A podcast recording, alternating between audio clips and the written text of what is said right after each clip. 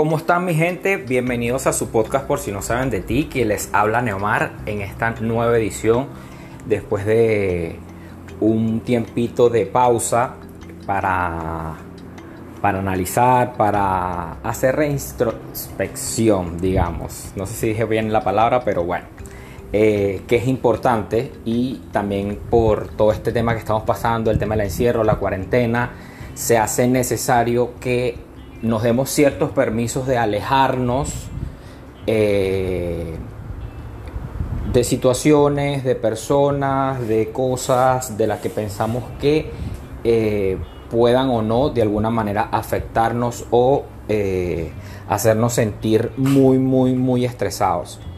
Por eso es que yo, antes de empezar este podcast, les digo, trabajen desde su vulnerabilidad y desen estos permisos de apartarse si se sienten muy, muy atareados, muy presionados o lo que sea que sientan. Motivo de esta cuarentena. Eh, dado ese intro previo, ¿verdad? Les quería comentar, eh, no solo por el tema de la cuarentena, sino por cualquier situación, cómo es el manejo de eh, sus emociones con respecto a mantener una actitud positiva ante las adversidades.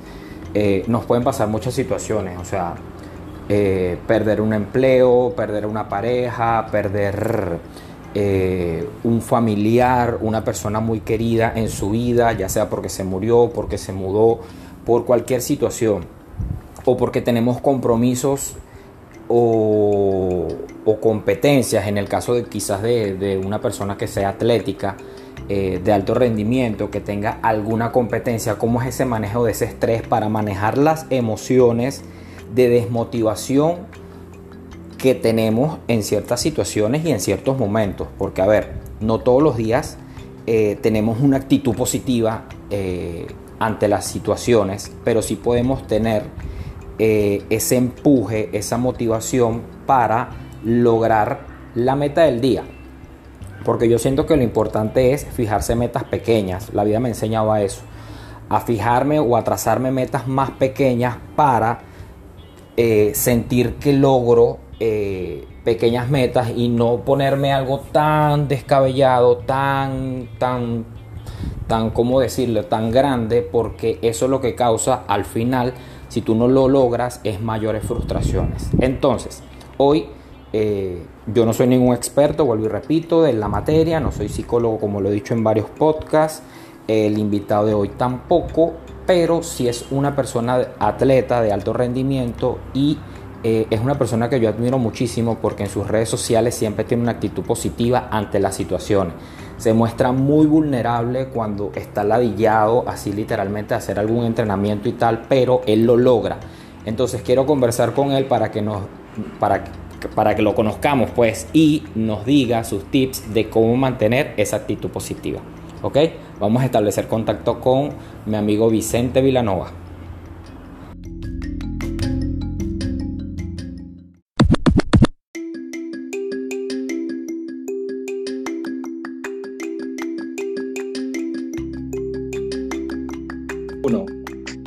¿Cómo estás, Vicente? Bienvenido.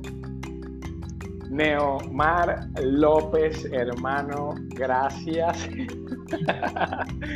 Eh, eh, estaba eh, esperaba estar en la grilla hace rato, estaba esperándome en la fila y yo bueno, en esta fila me olvidaron, me dieron por aquí. Exacto. gracias por la invitación, gracias por la invitación. Qué bueno.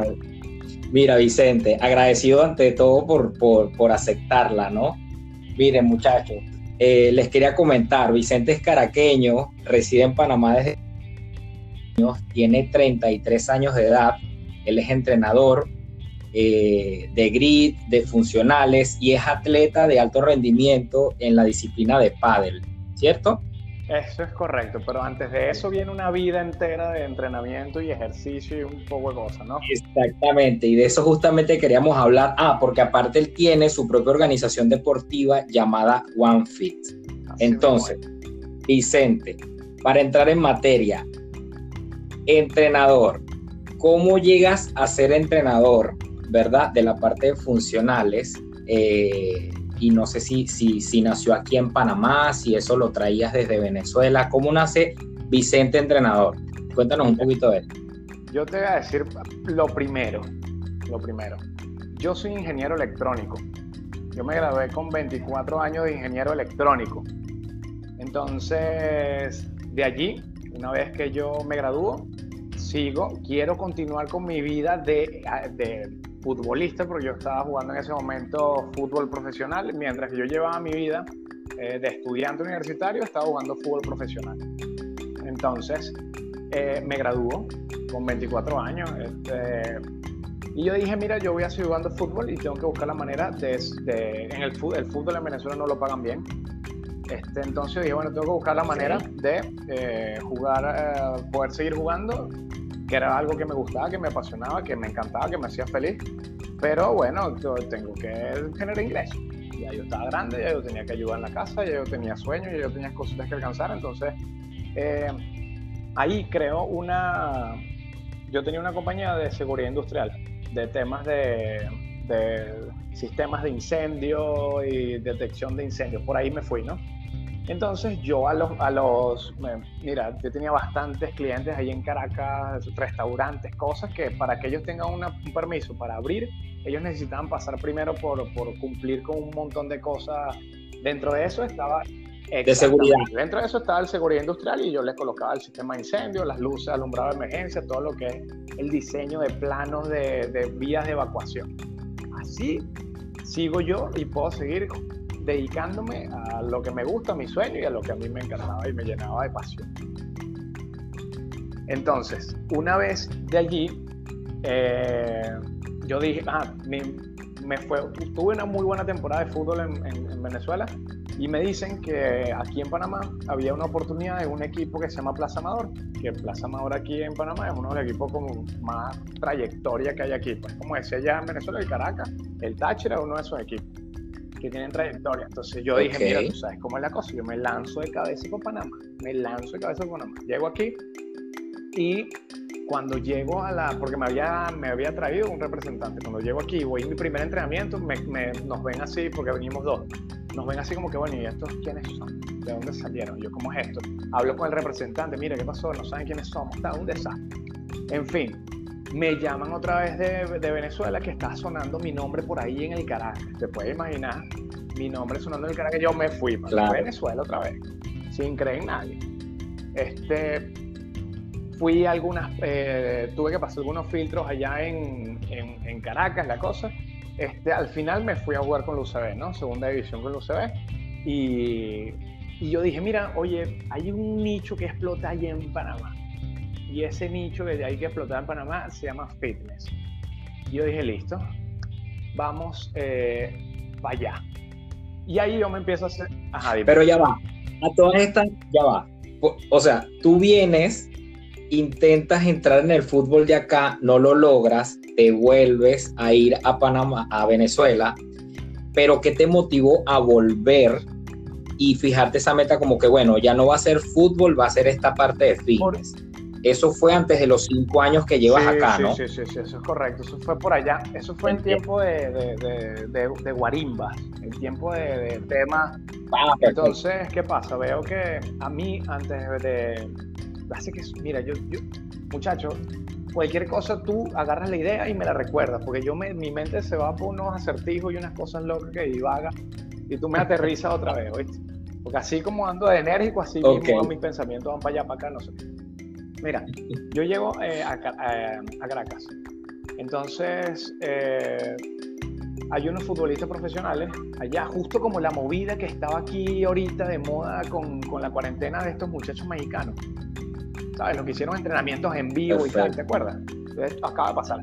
Bueno, Bueno, así habían dos muchachos allá en dos futbolistas venezolanos que fueron vino tinto y no sé qué, con un grupo de entrenamiento así. Y wow, cuando yo veo eso, yo digo, me encanta la idea porque no era voy a hacer fitness, voy a no, era más metido con el tema del crecimiento personal. Entonces, eso me gustó, porque a mí la cuestión de la motivación y el crecimiento personal a mí siempre me ha movido. Entonces, en mi casa había una, una dificultad, ¿no? Mi mamá estaba con 57 años, eh, estaba pesando 110 kilos, estamos hablando de 200 y de libra en una persona de, menos de un metro 70, un metro 76 estaba recién jubilada, estaba apenas dejando de, fumar, o mi mamá se fumaba dos cajas diarias de cigarro. Y súmale a eso que te quitas el, el, hábito de fumar, de llevarte cosas a la boca, con que se jubiló del, del, del, de su trabajo y tuvo que quedarse todo el día en casa con el hábito de llevarse cosas a la boca. Olvídate, mi mamá subió de peso increíblemente y se estaba descontrolando la cosa. Yo dije, mira, tú sabes que este es un buen momento para empezar algo. Y ahí fue donde yo me empecé a certificar y yo llevaba entonces tres cosas. Iba a practicar fútbol a las 6 de la mañana. Te estoy hablando que me paraba a las 5 de la mañana y a las 6 tenía que estar en ritmo competitivo. No es que iba a ir a entrenar con los panas, no, ritmo competitivo. Después de ahí iba, atendía, atendía el negocio de seguridad industrial y cuando llegaba a la casa los entrenamientos eran las 7 de la noche. Mi mamá los primeros tres meses no bajó. Yo armé un grupo de entrenamiento abajo en mi edificio, yo vivía en un piso 10, abajo en la cancha, yo armé un grupo de entrenamiento sin nada. Yo no tenía ni un cono, no tenía nada. Entonces lo que hacía era bajar. las primeras personas que participaron fueron panas míos, amigos míos, no sé qué. Eh, pero yo estaba rodeado de edificios, entonces la gente como que se empezó a interesar porque yo sabía que la zona donde yo estaba era desatendida, o sea, o tenías que ir para el gimnasio o, no, o, nada, no había opción. Yo empecé a crear un, entrenamiento de esos tipo bootcamp, eh, pero entrenamiento funcional, enfocándome mucho en la salud de las personas. Y empecé ahí a, a que mi mamá, ven mamá, bájate, acompáñame ahí conmigo, vente, acompáñame aquí, eh, ayúdame a cargar unas cositas, ven para que tomes la lista y, y pase la asistencia. Y una de esas veces baja una señora de la edad de mi mamá y mi mamá se queda como pensativa y reflexionando y se queda viendo la cosa. Y bueno, yo siempre digo que un día yo le regalé un par de zapaticos a mi mamá, vamos a bajar. Mi mamá la primera vez se daba una vueltica a la cancha, después hacía la movilidad articular, hasta que ella empezó a, meterse en el tema del entrenamiento y hasta que me completó una, un circuito, dos circuitos, tres circuitos, cuando una vez estaba haciendo el entrenamiento completo. Entonces, yo viendo a mi mamá que estaba pasando ese proceso, yo le, yo, eh, yo le preguntaba qué era lo que le gustaba y me decía que, que, era lo dinámico, lo dinámico, lo divertido. El tema de que, de que yo venía del fútbol y, a mí me, el entrenador nos llamaba a todos como un equipo, nos explicaba, o sea, llevaba como una, una línea del entrenamiento. Decía, mira muchachos, este fin de semana vamos a jugarnos un partido, eh, es el fin de semana, hoy es lunes, vamos a prepararlo, vamos a trabajar en nuestras debilidades, vamos a hacer esto, esto y esto y esto. Esa misma línea yo la seguí con mis entrenamientos yo llegaba el lunes y los enfocaba ellos en lograr un objetivo a corta meta, ¿sí? un objetivo al viernes. Entonces nuestro objetivo el viernes es, Neomar, tú, buenísimo muchachos, estamos entrenando aquí, Neomar, eh, la semana pasada te me has cansado en los primeros 15 minutos. El objetivo de esta semana es que trates de lograr 16 minutos y yo te voy a decir cuando tú logres esos 16 minutos y vamos a tratar de mantener esa línea durante todos los días. Sí, entonces yo te tenía a ti enfocado en esos 16 minutos y yo te, te lo celebraba cuando tú cumplías esos 16 minutos, los festejaba contigo, nos abrazamos, todo lo demás. Y eso empezó a crear una empatía súper grande con las personas y esas entrenamientos llegaron a estar una canchita de, ese de futbolito, ¿sabes? 60 personas, 70 personas. Ahí es donde yo digo, ok, me voy a ir a Panamá a tratar de hacer lo mismo. Entiendo.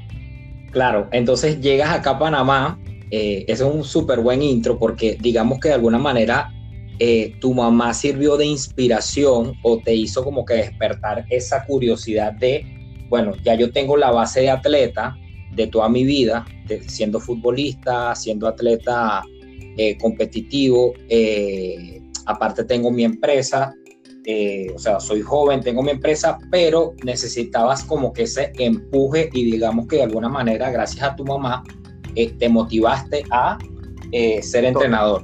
Entonces viste como una oportunidad de, desempeñarte y bueno, viste la debilidad, qué bueno que, te diste cuenta de la debilidad de en ese momento que había del tema desasistido de la parte deportiva a nivel fitness acá en Panamá y te decides y te lanzas por ahí. En resumen. así mismo es.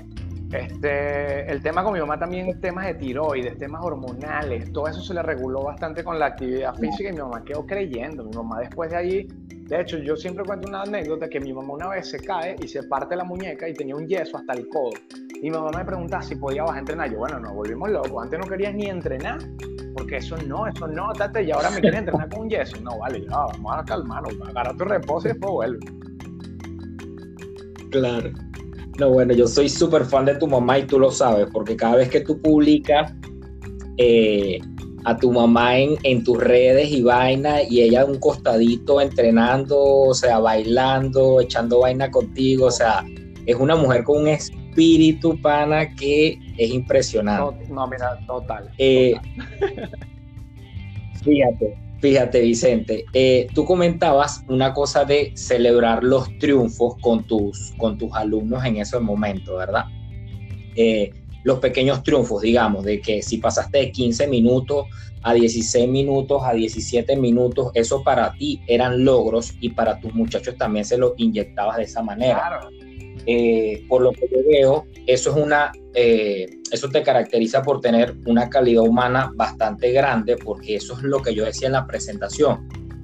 Aprenderse a fijar metas chiquitas eh, y no tan, no, tan, no tan desproporcionadas para no crear estas frustraciones que existen en las personas, sobre todo con la parte de la actividad física. Ah, entonces, digamos, tú tenías esa influencia en la gente y esa energía de inspirar, porque yo que he hecho clases con Vicente, que es un carajo que de verdad nunca para, o sea, nunca para y que siempre tiene como que el espaldarazo de dar, darte como que ese impulso a que tú continúes, continúes, continúes y que no bajes la guardia en ningún momento. Entonces, eso es algo que yo particularmente valoro muchísimo en ti como entrenador que he visto y he hecho parte de tu clase. Eh, eso que tú me dices a mí, me, eh, o sea, yo te lo agradezco mucho a ti y a todas las personas que por ahí me escriben un mensajito porque la energía se, se renueva, ¿no? La, la, energía no es, no es yo, yo, yo voy a dar todo y, y, siempre hay una retribución allí, siempre hay una retroalimentación. Porque eso que tú me dices para mí es que yo ahorita en la clase que yo voy a tener, ahorita a las 7 de, la, de las 6 de la tarde, un grupal que tengo, que sacamos por Zoom y toda la cosa, yo voy a hablar de esto. Yo voy a hablar de, de la importancia de, de dar, de dar, de dar, de dar y que en algún momento la energía se te regrese y tú puedes seguir retroalimentando y ese círculo de la, de la energía sigue fluyendo. La verdad que sí. Fíjate, hay una cosa que, que, a mí me parece importante destacar y es el tema del, de que hay que observar hay que observar, o sea, eh, yo, yo todo lo que, lo que aplico en el fitness, yo lo aprendí de la actividad física, o sea, yo lo aprendí del, de los deportes, yo lo aprendí un montón de cosas, de ahí yo aprendí todos mis valores que, que mencionó mi papá y mi mamá en, en, casa. Este, por ejemplo, eh, eh, mis entrenadores de fútbol, mis entrenadores de fútbol sabían cuando un, jugador iba bien, qué palabras decirle. A mí me hablaban muy fuerte, pues yo sabía que yo me motivaba con palabras fuertes. Y a cambio agarraban a otro jugador y le hablaban chiquito porque sabía que su jugador, si le gritaban, se, se incomodaba, entonces perdía. Entonces, como el tema de manejar los equipos, observar bien. A mí me gusta observar, el, el entrenador no es el, no es la figura del entrenamiento. La figura del entrenamiento es la persona que está recibiendo el mensaje, que son los alumnos.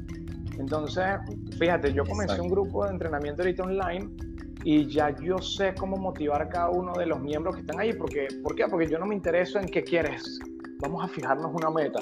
¿Qué quieres perder? ¿La grasa del abdomen? No, no, o sea, mira, ¿qué quieres lograr? ¿Qué vamos a hacer con esto? No, yo nunca he hecho ejercicio. Bueno, vamos poco a poco. Vamos a, ¿Nunca has hecho ejercicio en tu vida? Bueno, vamos a hacer que hagas entre, entrenes una vez a la semana. Y ahí es donde empiezan las personas a divagar en sus pensamientos negativos. Porque tengo una persona que, eh, una chica que, hace, que se inscribió ahorita y me dice, mire, yo no entreno y yo quiero tener los mismos resultados que tuvo tu hermana, porque yo acabo de tener un bebé y mi, hermana también tuvo un bebé, mira cómo le quedó el, abdomen plano y yo quiero tener lo mismo. Pero yo te voy a decir algo, yo soy floja, no me gusta comer, no me gusta hacer entrenamiento, no me gusta nada. Entonces uno que, ok, mire, ¿con qué voy a trabajar yo aquí? Entonces, eh, me, di cuenta que ella, el primer entrenamiento, entrenó con, mucha, con muchas ganas pero su entrenamiento terminó a los 15 minutos. Entonces, al día siguiente, eh, ¿cómo te sientes? ¿Cómo estás? ¿Cómo no sé qué? Vamos a tratar de llegar, lo que te decía, a los 16 minutos.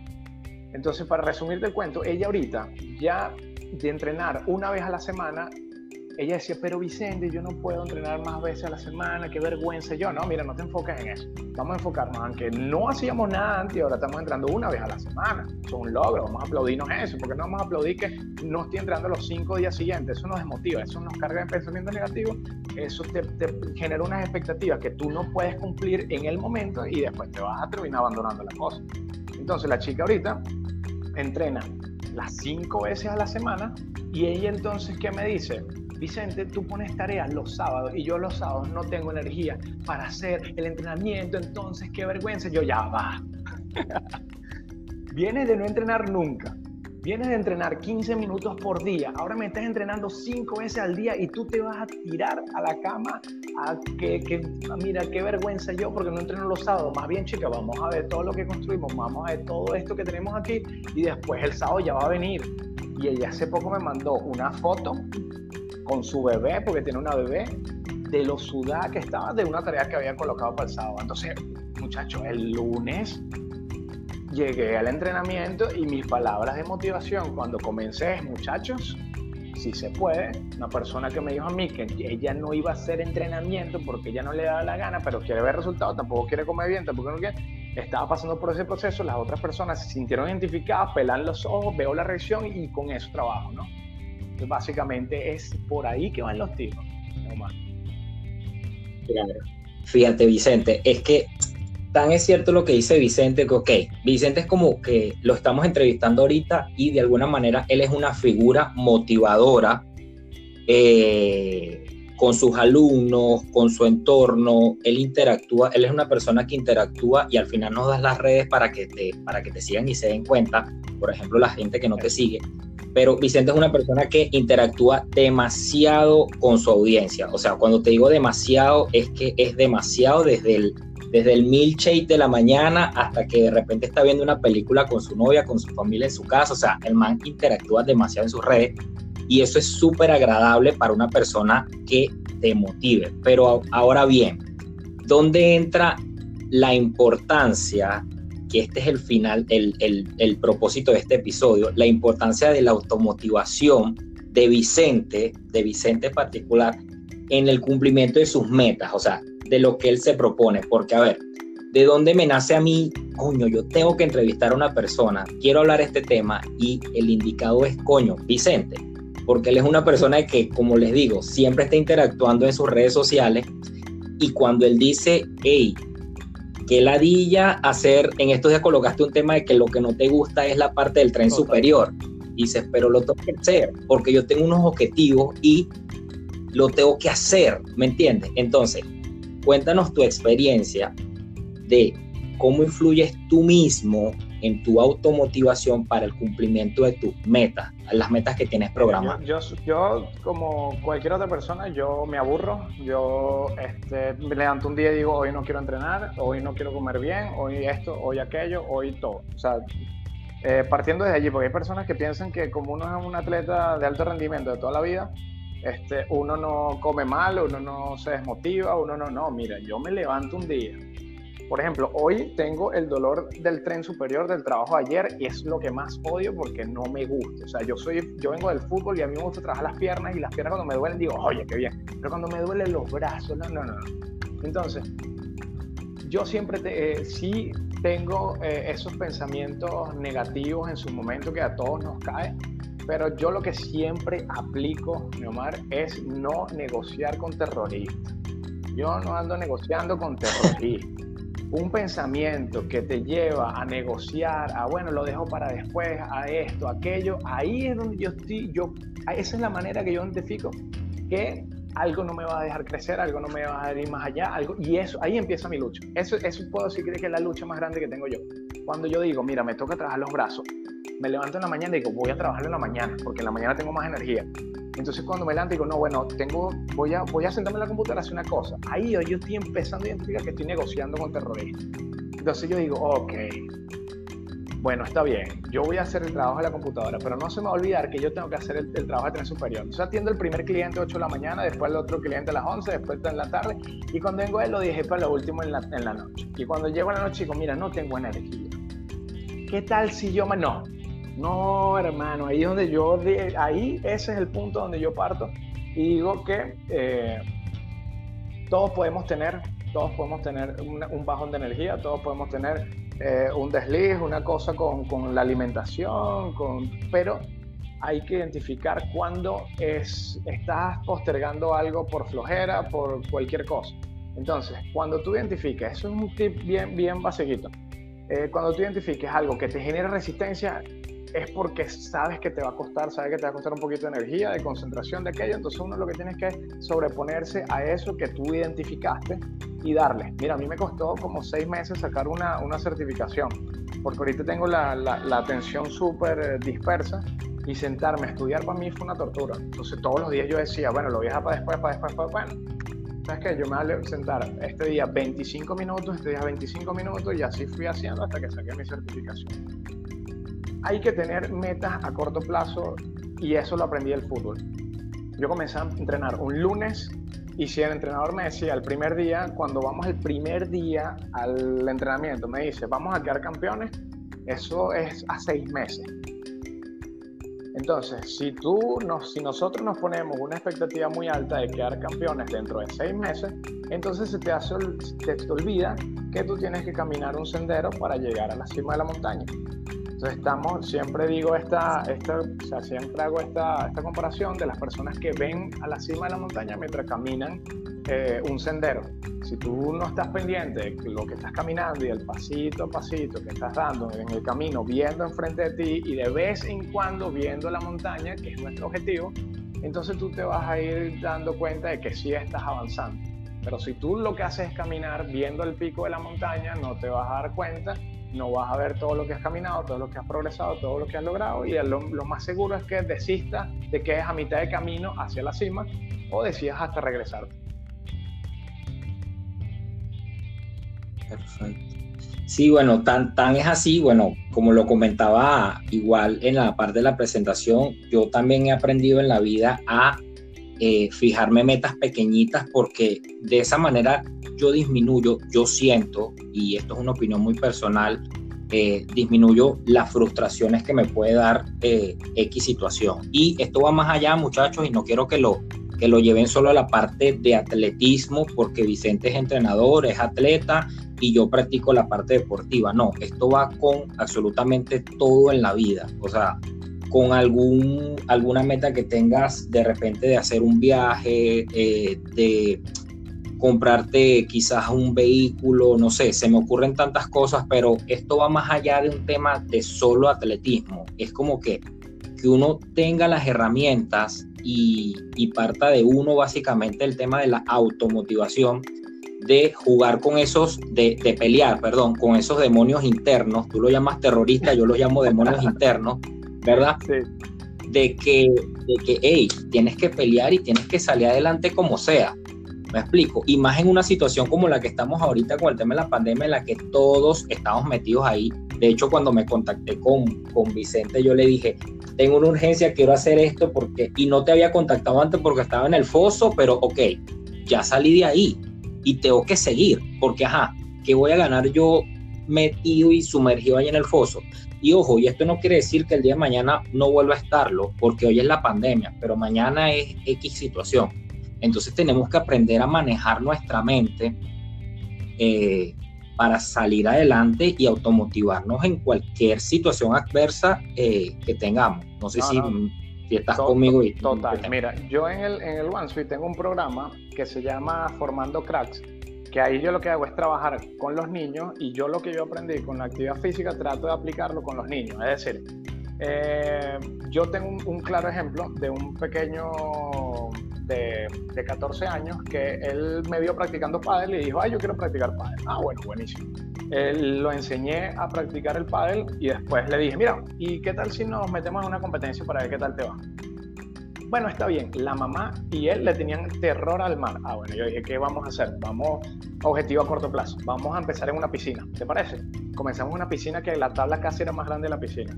Entonces, pero su objetivo a corto plazo se estaba cumpliendo. Eh, quería que, él se cayera en la piscina, se cayera hasta el punto de que ella no se cae más y eh, generar esa confianza. Entonces ya estoy pavimentando el terreno, él generó un poquito de confianza y le dije, mira, vamos a una playa.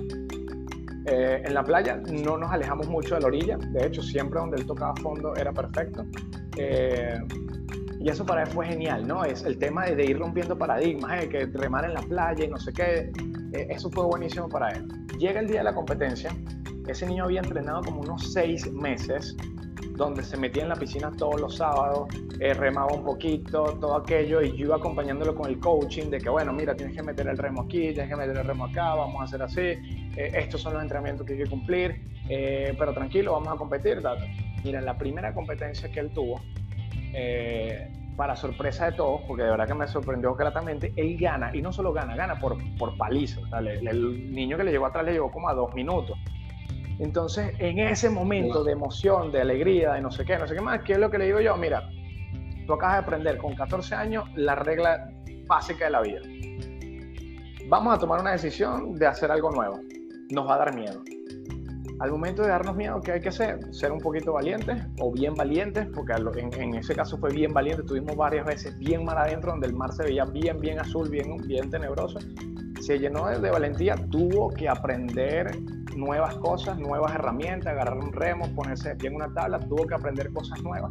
Y una vez que él aprendió las cosas nuevas, entonces se llenó un poquito de confianza, fuimos al terreno, puede ser un terreno laboral, puede ser un terreno de juego, puede ser lo que sea, pero una vez aprendido una, una, unas capacidades, ¿no? Luego vamos al terreno competitivo. Lo mismo que pasa en la vida. Entonces eso fue lo que yo le fui haciendo de coach. Mira, esto te va a pasar para conseguirte una novia bien bonita. Esto te va a pasar cuando quieras ir a estudiar.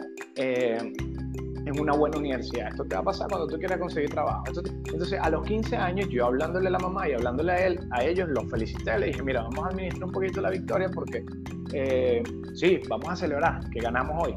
Pero así esto, lo que quiero que te lleves a aprendizaje es que esto nos va a pasar para todos. El día que te quieras comprar algo, el día que quieras pues, comprarte una casa, el día que quieras hacer esto, el día que quieras hacer aquello, vas a tener que pasar por las mismas, por, eh, por este mismo camino vas a tener que tomar una decisión, llenarte de valentía, aprender nuevas cosas, tirarte al agua, eh, competir y lograr el éxito. Entonces, cuando tú ves que todo en la vida que lleva un esfuerzo, eh, como la actividad física, termina en lograr un objetivo, entonces ahí es donde yo aprendí todo lo que aprendí del coaching, eh, aprendí todo lo que les digo a mis atletas cuando cuando los voy a motivar al momento de competir y todo aquello, porque es que es el mismo proceso en la vida, como en la actividad física, sea fútbol, béisbol, tenis, te escuchas todas las historias de todos los deportistas a nivel elite y lo demás, todos pasaron por el mismo proceso. Todos tuvieron que esforzarse un poquito más si quisieron llegar más lejos, todos tuvieron que partirse el alma cuando, cuando, cuando se lesionaron, todos estuvieron en el foso eh, cuando perdieron el partido más importante de su vida. ¿Y qué hicieron? Se pararon, tomaron acción y siguieron adelante. El tema aquí es tomar acción, seguir adelante, caminar paso a paso, ir en el sendero dando pasitos sin ver a la cima, sino de vez en cuando, dando clarito que ese camino que estoy pisando y que estoy llevando me va a conducir hasta, hasta mi meta. Claro, tú, tú usas como el que el tema de, eh, metafóricamente hablando, el mar, para este caso el, el chico, tu, tu alumno, el mar es la vida. Entonces, digamos, este, la vida es grandísima y es así profunda y te vas a conseguir vainas feas y bueno, tú tienes que salir, salir adelante con esta situación, lo que se te presenta aquí. Se te va a presentar una ola y bueno, vas a tener que, salir adelante. Y fluir, pues. y fluir, porque eh, Neomar, eh, o sea, nosotros íbamos al mar todos los días, al mismo sitio, y todos los días nos conseguíamos una vaina diferente. Entonces, ¿cómo, cómo tú controlabas eso? Tú no controlas esa vaina. Hay muchas cosas que nosotros no controlamos. Cuando vamos al mar, cuando vamos, cuando vamos al automercado, cuando salimos de nuestras casas, una vez que todo lo que es externo a ti, tú no lo puedes controlar, no se puede controlar. Entonces, imagínate que el día de la competencia eh, nos tocaban unas olas, no nos preparamos para olas. Entonces, ¿cuál fue el problema? ¿Que la vida nos jugó en contra o es que nosotros no estamos preparados para enfrentar esa situación? Es por eso que siempre nosotros que nos pasa, una vez que nos pasa algo, nosotros nos preparamos y tenemos que salir, pero siempre con el tema de que nosotros no podemos controlar nada externo a nosotros y tenemos que aprender a fluir con las circunstancias que tenemos. A mí me tocó ir a competencias en Venado con unas olas que me superaban a mí el doble de mi tamaño y yo no sabía, yo no sabía surfear. Y fue la primera vez que, que me metí en un podio. Entonces yo dije, mira, o, o aprendo a lo valiente o luego tendré que aprovechar una oportunidad para aprender a surfear la cosa, no demás, y lanzarme por aquí. Entonces, eso, fue, eso es lo que pasa, que queremos controlar todo lo externo, que al ver que nosotros no podemos controlar todo lo que nos está fuera de nosotros, entonces nos frustramos. No, hay que fluir, hay que, hay que dejar fluir muchas cosas. Lo único que nosotros podemos controlar es la manera que comemos, la manera que entrenamos y nuestras emociones. Es lo único que nosotros podemos, mediana, las emociones medianamente, porque a veces uno no, no, no tiene todo el manejo completo de las emociones. Todo lo demás hay que dejar que fluya y hay que aprender a fluir con las cosas que están externas a nosotros. Claro. Y fíjate, yo siento que esto va muy alineado, Vicente, con eh, en una de estas veces que estuve eh, con mi trabajo de investigación, porque sí, señores, yo hago un trabajo de, de investigación con la gente que voy a invitar. Algunos lo llaman stalker, yo lo llamo investigación, pero tú decías mucho y usa muchísimo la frase entrenar con intención y tú dijiste que esa era una de tus eh, frases favoritas porque comentabas que eh, no se entrena solamente los músculos, sino también la mente. ¿Cómo defines tú o cómo define Vicente esa frase en su vida? Este, es que eso tiene mucho sentido, porque eh, a mí me gusta entrenarle la mente a, los atletas que vienen conmigo, porque de qué les sirve tener un músculo súper gigante cuando eh, no, se, no se dio cuenta del proceso que pasó cuando estaba construyendo ese músculo. Ese es el problema con las personas, por ejemplo, que, utilizan anabólicos y, cosas que los ayudaron, que al final el, el camino se les acortó y entonces... Eh, sea, no, no, no, fue tan real la experiencia que vivieron. Una persona que, que, puede reconocer que pasó por todas estas etapas y entrenó con una intención de, bueno, yo voy a entrenar porque quiero una mejor salud, yo voy a entrenar porque quiero esto, pero eh, el tema es cuando digo voy a entrenar porque quiero mejor salud. Mira, eso es, eso es ganar el campeonato, eso es llegar a la cima de la montaña. Vamos a, vamos a hacer algo, mira, yo me hago unos exámenes de, de sangre, por ejemplo, y me salen unos triglicéridos altos. Bueno, yo voy a entrenar para bajarme esos triglicéridos. ¿Con qué esos triglicéridos bajen 2, 3 puntos? Ya gané mi partida, gane un partido, gane un partido, gane un partido, que eso es lo que al final nos va a llevar a, a ganar un torneo completo. Ese es el tema. A mí me gusta que las personas, este, cuando lleguen a mí, a mí no me interesa de verdad cuando me dicen, yo me quiero ver como esta persona y me mandan una foto, mira hermano, eh, no vas a estar como esa persona, tú vas a estar como tú vas a estar cuando hayas trabajado tantas cosas. Entonces, el tema es la intención con la que tú vas a entrenar. Yo tengo un, casi todos mis clientes, eh, ya yo tengo 4 o 5 años con ellos, entrenando seguido. ¿Sabes cuántas cosas pasan en 4 años que esos clientes se han quedado conmigo? Y uno de esos clientes, uno de ellos, lo puedo resaltar, ella me venía siempre con el tema de social fitness, del social fitness y de las cosas y de aquello y no sé qué. Ahí tú ves una persona que eh, ella va a entrenar de cinco veces a la semana, va a entrenar dos. Se te va a desaparecer por dos meses y va a volver a venir porque, ¿qué, qué, qué es social fitness? ¿Qué, o sea, ¿qué, voy a, que quiero parecerme a aquella, quiero parecerme... Hasta que un día me llegó esa persona y me dijo, mira, a mí me da vergüenza, Vicente, que yo voy con mi esposo al Parque Omar y, y yo no le puedo seguir el ritmo a, mi esposo. Yo quiero poder aguantarle un poquito el ritmo a mi esposo. Y esas son las cosas yo como coach que empiezo a indagar, empiezo a agarrar, agarro una pala y empiezo a acabar como en una, una montaña de, bueno, no voy a decir la palabra, pero una montaña hasta que llego a la razón por la que ellos empiezan a entrenar, ¿no? Entonces, cuando ella me dijo eso, dije, wow, tengo una intención, vamos a trabajar por eso. Todos los sábados, ella me dice, todos los sábados yo voy con el coche, con cayó el tema pandemia, todos los sábados yo voy con el coche y mi esposo. Y el lunes me llegó Vicente, increíble, eh, le pude llegar hasta la banderola de un kilómetro y medio junto con mi esposo, estoy súper orgulloso. Esa persona está feliz, esa persona entrenó con una intención y esa persona lo más seguro va a seguir entrenando con motivación, va a seguir entrenando motivada. ¿Por qué? Porque ahí yo puedo agarrar y decir, vamos a entrenar, que ese dolorcito que tú estás sintiendo en este momento en tus pulmones, me vas a decir que no lo has sentido cuando tú estás persiguiendo a tu esposo en camino a ese letrero de 1.5. Sí, bueno, ¿qué es lo que nos va a hacer llegar un poquito más allá? aguantar un poquito más eso que tú sientes en el pecho, que sientes que te, que te presiona. Las personas se motivan, las personas tienen una intención, ellas me las cuentan y yo puedo trabajar con eso. Pero si me dice, mira, eh, yo quiero tener la barriga como Sasha Fitness, mire, y pasan tres semanas y evidentemente no vas a tener la barriga como Sasha Fitness, entonces, ¿qué le voy a decir? Mira, pero estamos aguantando más en el entrenamiento. No, yo quiero la barriga de Fitness mira, pero mira, mira cuánto peso estamos levantando en el peso muerto. No, pero yo no tengo la barriga como se Entonces, ese es el tema. Cuando tú entrenas con una intención y entrenas con un motivo, es mucho más fácil encontrar esa chispa en ti para despertártela y hacer que, oye, mira, sí, voy a reaccionar. Entonces, hay que conseguir una intención, hay que conseguir una, una motivación seria.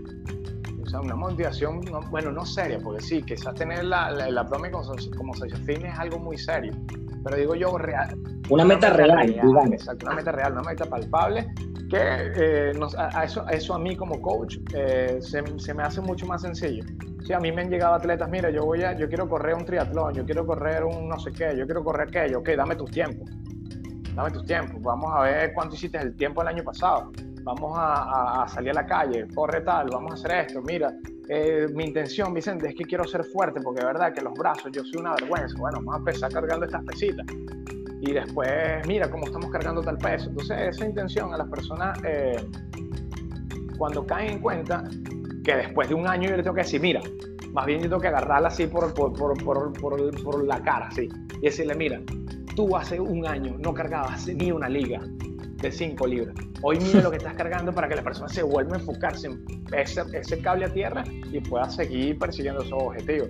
Porque uno se va perdiendo a medida que va avanzando el tiempo tú lo reencuadras, pues como que, hey, lo ubicas nuevamente. Por ejemplo, que, que, más o menos yo, yo he podido preguntarte a ti algunas cosas. O sea, el grit, el grit para ustedes siempre ha sido una cuestión horrible.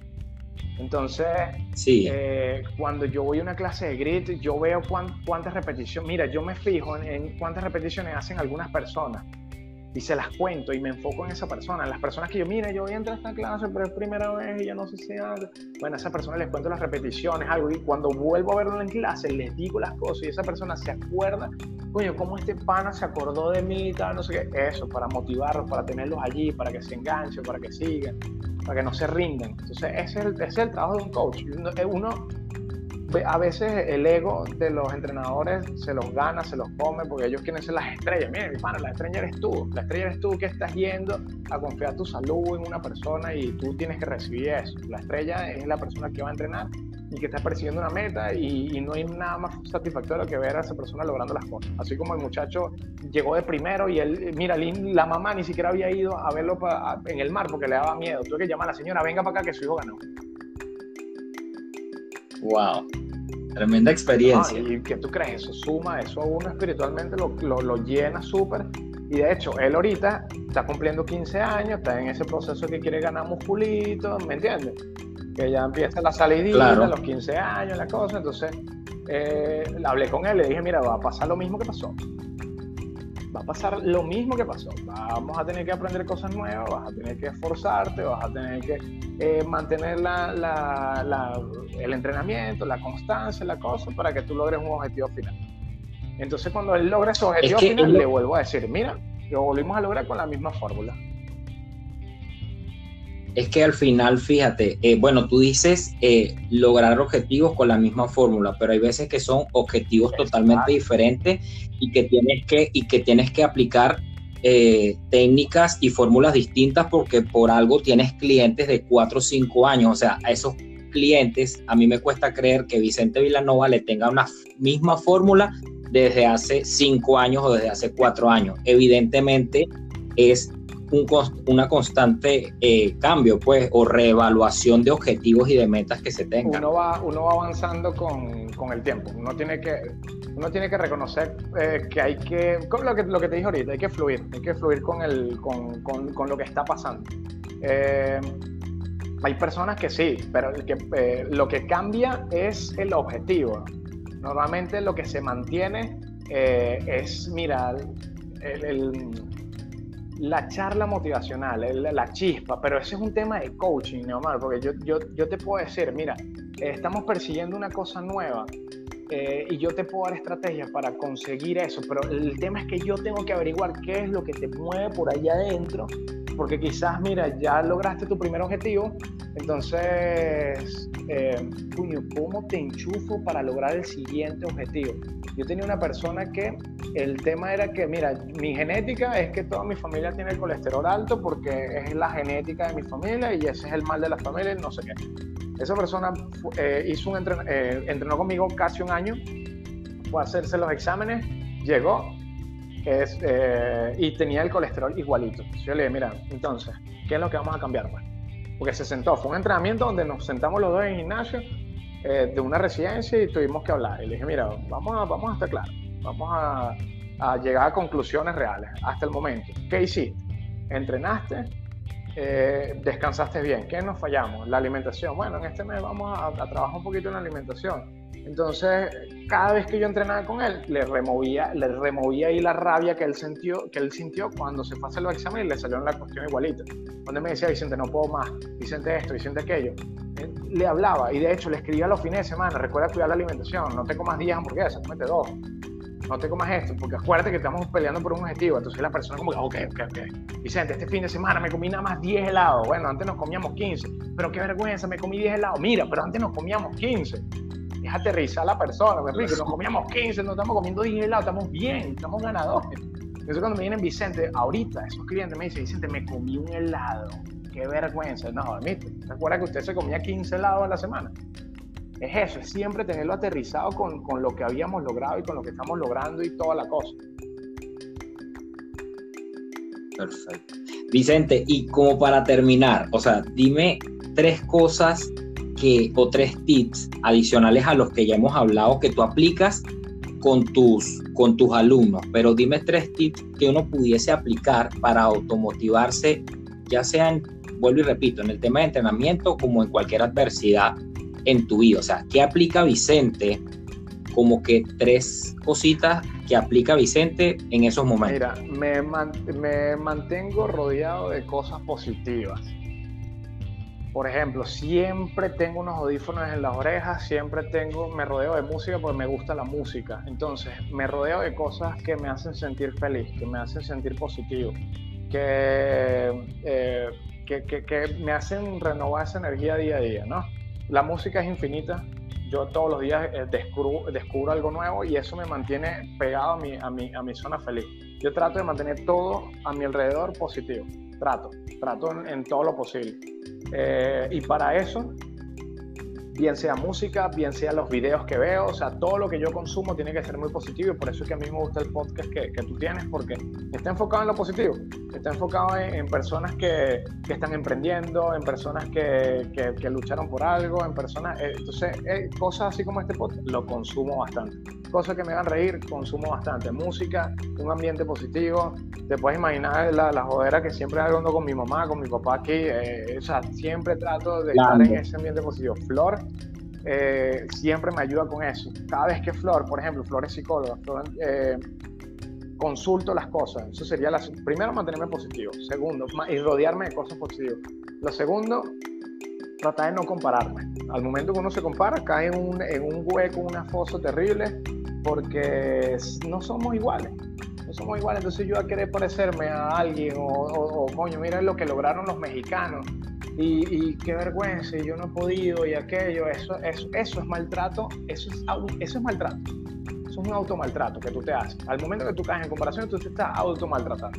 Para que entiendas eso por allí. Y eso lo entendí por, gracias a Flor, que, que, estuvimos hablando bastante. Y me, como ella como psicóloga me dice, mira, al momento que tú te comparas, es como si tú estuvieras maltratándote a ti mismo, como si tú estuvieras dándote un golpe. Porque es como que, mira, yo no soy suficiente. Entonces yo trato de no compararme eh, que mis colegas están haciendo las cosas distintas, que mi colega le está yendo bien. Mira, yo hoy, por hoy, yo me voy a la cama todas las noches eh, pidiéndole a Dios que mis clientes sean mucho más prósperos para seguir, para que sigan siendo mis clientes y que todos, absolutamente todos, tengan algo de trabajo en este momento que lo esté ayudando a pagar su techo y a pagar su comida. Entonces, la primera sería mantenerme positivo, la segunda no compararme y la tercera es fluir, chamo, hay que fluir con, con todo. Eh, yo me levanto y como yo te decía, mira, no se va a meter el audio en, la... Ya quería controlar la lluvia, no se puede controlar y caigo en cuenta que, eh, que, que, estoy tratando de controlar algo externo, entonces, mira, ¿qué sí puedo controlar? La manera que como, la manera que me entreno, la manera de aquello, y eso me mantiene una energía siempre que tú ves, que se ve en las redes sociales, entonces, cuando algo no me gusta, eh, hacerlo. Prendo una música, prendo una cosa, llamo a alguien que me, que, me, que, me, que me hace sentir bien, feliz, que me hace aquello, y de ahí empiezo a sacar un poquito de energía para hacer las cosas que no me gustan. Por ejemplo, entrenar el tren superior. Me toca entrenar, me toca entrenar mi tren superior, pongo música, empiezo con una rumba aquí en mi casa, me tomo un... Mira, yo soy tan básico a mí me, un café me pone feliz Entonces, tú ves que antes de comenzar te dije, no, yo voy a prepararme un café, porque el café me pone feliz. Entonces, yo para hablar contigo feliz voy a tener mi cafecito aquí al lado, porque esto me hace feliz, me estoy rodeando de cosas positivas para hablar contigo. Entonces, lo más, siempre, siempre, siempre, siempre. Entonces, eh, veo videos de personas que están montando, mira, estoy entrenando aquí, no sé qué, yo, coño, pero yo no tengo una piscina atrás para mostrar mi entrenamiento. No, hombre, no me comparo, lo que tengo es esto, yo trabajo con esto, y hay que seguir adelante y ser feliz y, y tratar de aprovechar todas las oportunidades que tienes. Perfecto, con lo mucho o con lo poco que tengas, ya eso al final es lo que importa y que tú lo hayas luchado y que si tú lo lograste, eso tiene su valor. exactamente, y no hay que tratar de, de, de, impresionar a los demás, sinceramente. Y yo creo que es una de las cosas que más me, me, que más trato de, de ver en la, de expresar en mis redes sociales de que mira, bueno, yo llegué aquí, yo el primer año no tenía ni un arbolito de Navidad, me explico, mi arbolito de Navidad fue una tabla de surf que le puse luces y ya, y trato de que las personas se conecten con eso, yo no voy a impresionar a nadie, porque tú sabes qué presión es tratar de impresionar a todo el mundo que se conecte a mis redes sociales, no tengo, no tengo, no, tengo energía para esa vaina, entonces eso desgaste, yo trato de cuidar mucho mi energía para mantenerme positivo, mantenerme en movimiento y seguir para adelante. Exacto. Y bueno, le sumo y rescato dos de las cosas que, que mencionamos en, en, la conversación, que era metas a corto plazo, que es súper importante, y entrenar con propósito, señores. Sí, sí, sí. Siempre, siempre. Eh, bueno, y siempre me ah, para, para. No, dime, dime, dime. Siempre trato de, de, de, enfocarme en eso. Mira, yo soy una persona que eh, antes mira, yo no soy de, sentarme a rezar o a orar mucho, pero sí cuando comienzo mis entrenamientos, por ejemplo, se lo dedico a Dios y que mi esfuerzo se lo dedico a Dios, porque a mí me parece que, sentarme a rezar no, no, implica mucho, mucho sacrificio. En cambio, cuando yo estoy en una actividad física, siempre digo, mira, Dios, este es un sacrificio que yo hago, esto, o sea, como me encomiendo a Dios diciéndole, mira, eh, este, este esfuerzo que hago yo es te doy gracias por la salud que me das, por la salud esto, por aquello, y te pido por esto, te pido por aquello, por aquello, y yo hoy voy a entrenar gracias a todo eso que me das y todo eso que tengo para dar. Entonces empiezo a entrenar y, y me mantengo enfocado en, madre, no le puedo fallar a Dios. O sea, es un esfuerzo que yo tengo que dar ahí este, para, para, para, para sentir que, mira, toda la salud que me estás dando, yo te lo estoy regresando con mucha energía. Buenísimo. Y bueno, nada, para terminar, de verdad que es súper enriquecedora y te agradezco, Vicente, que hayas aceptado la invitación flash que te hice. Eh, yo sé que estás al, pendiente y que estás súper pendiente al, y te agradezco al pie del cañón. esa audiencia. ¿Cómo te, ¿Cómo te contactan, Vicente, por favor, para que te sigan en las redes y, vean todo el trabajo que tú haces? Las dos cuentas, la personal, si quieres darla, y la de OneFit para, para, la, para que vean la parte del programa deportivo que manejas allí con los niños y con la gente. Buenísimo. Mira, la mía eh, personal para que, para que vean que hasta los atletas de alto rendimiento nos levantamos un día con el pie izquierdo y aún así hay que seguir entrenando porque tenemos una meta. Es Vila 11 Nova con V y el 11 en números. Vila 11 Nova.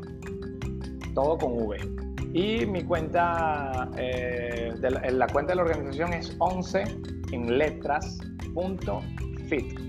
11.fit, que al final sería OneSfit.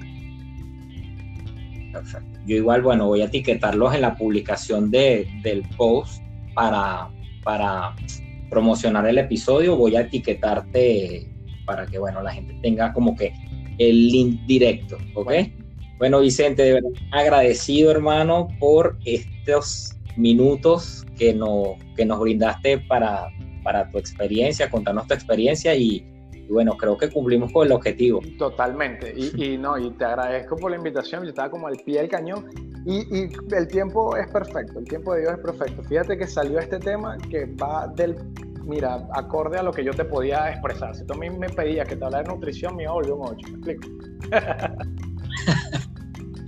Dale, gracias Vicente, cuídate. hermano, estamos hablando. Chao.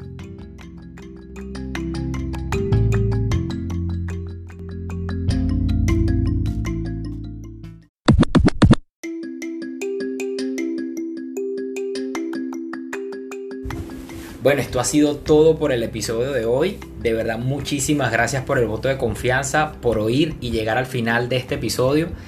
Y para estar atentos a las nuevas ediciones, síganme en las cuentas de Instagram, arroba neoenrique y arroba por si no saben de ti. Chao, chao.